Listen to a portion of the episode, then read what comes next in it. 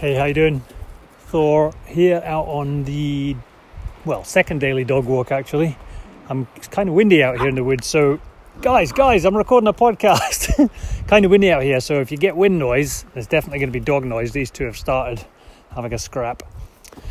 Yeah, it's the this is a tricky one, uh, and if this doesn't concern you, you know, my apologies. It might feel like a bit of a rant, but so many smart people I deal with, especially candidates looking for roles, and they seem to feel that the way to get themselves into a good role is to show how smart they are. And the way they do that is by talking and talking and talking, and they just talk over everybody.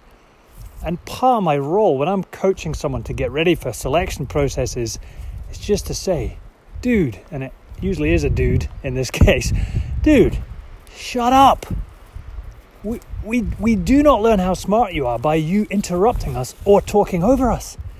Just stop. Give them some space. It's a two way process. Getting selected for a role, it's got to work both ways around. They're not going to feel that you're right for their role just because you talk at them and give them big long lists of things you've done or describe your uh, skills and abilities and characteristics. That's not going to do it. Take your time. If it's a Teams call you get interviewed on, write a note. Take your time and pin it up on the wall. Write it in three foot high letters. Shut up and listen. Oh, it really frustrates me because typically these candidates are smart. They're super people. They're super smart. They've got loads of great experiences and they've always just sailed through their career up until this point because they've never been out of work and they've never had to sell themselves. But selling is not about overpowering the opposition with a you know a, a, a tidal wave of words. Take some space. Give them some space. Ask good questions.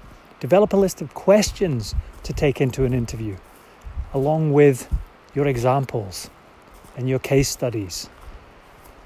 Develop a list of good, positive, useful, engaging questions, and then shut up and listen. You'll be surprised what happens if you will do that. And this really is the secret weapon of the smart person. Be a smart person who listens, or like me, be a not so smart person who listens. And people assume you're smarter.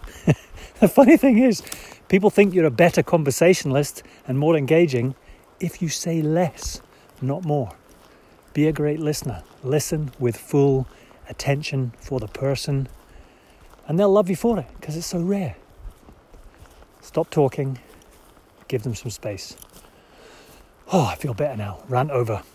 Hope you're having a great day wherever you are. If we're not already connect on LinkedIn, please do connect with me there. Create content most days there and also on Instagram more pictures of the spaniels there. Might post a picture from this uh, clearing. There's an amazing tree here where it's been blown over in the woods.